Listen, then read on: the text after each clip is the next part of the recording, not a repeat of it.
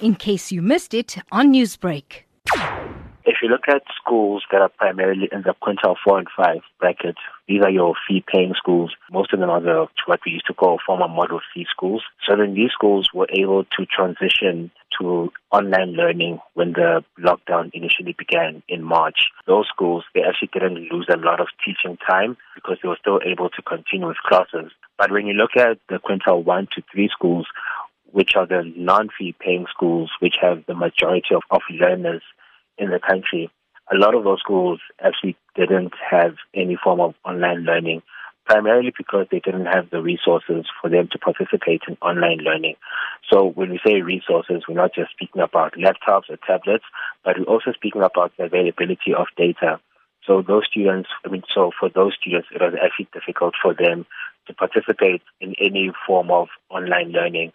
So when you look at learners from those schools, um, research has shown that they've lost between uh, 25% to 57% of contact teaching time. This really is a very intersected problem. A school may have access to a computer, but a student at home may not. So, does this call for a more holistic approach in how we deal with this? Perhaps even look at the issue of just poverty and the way in which we can empower communities uh, to address that gap. If you look at the stats that come from the National Education Infrastructure and Management System, it shows that 64% of schools in the country don't have computers. And when you actually break that down provincially and, and you look at uh, the two rural provinces in the country, the Eastern Cape and, and Limpopo actually 80% of those schools don't have any form of computer centers.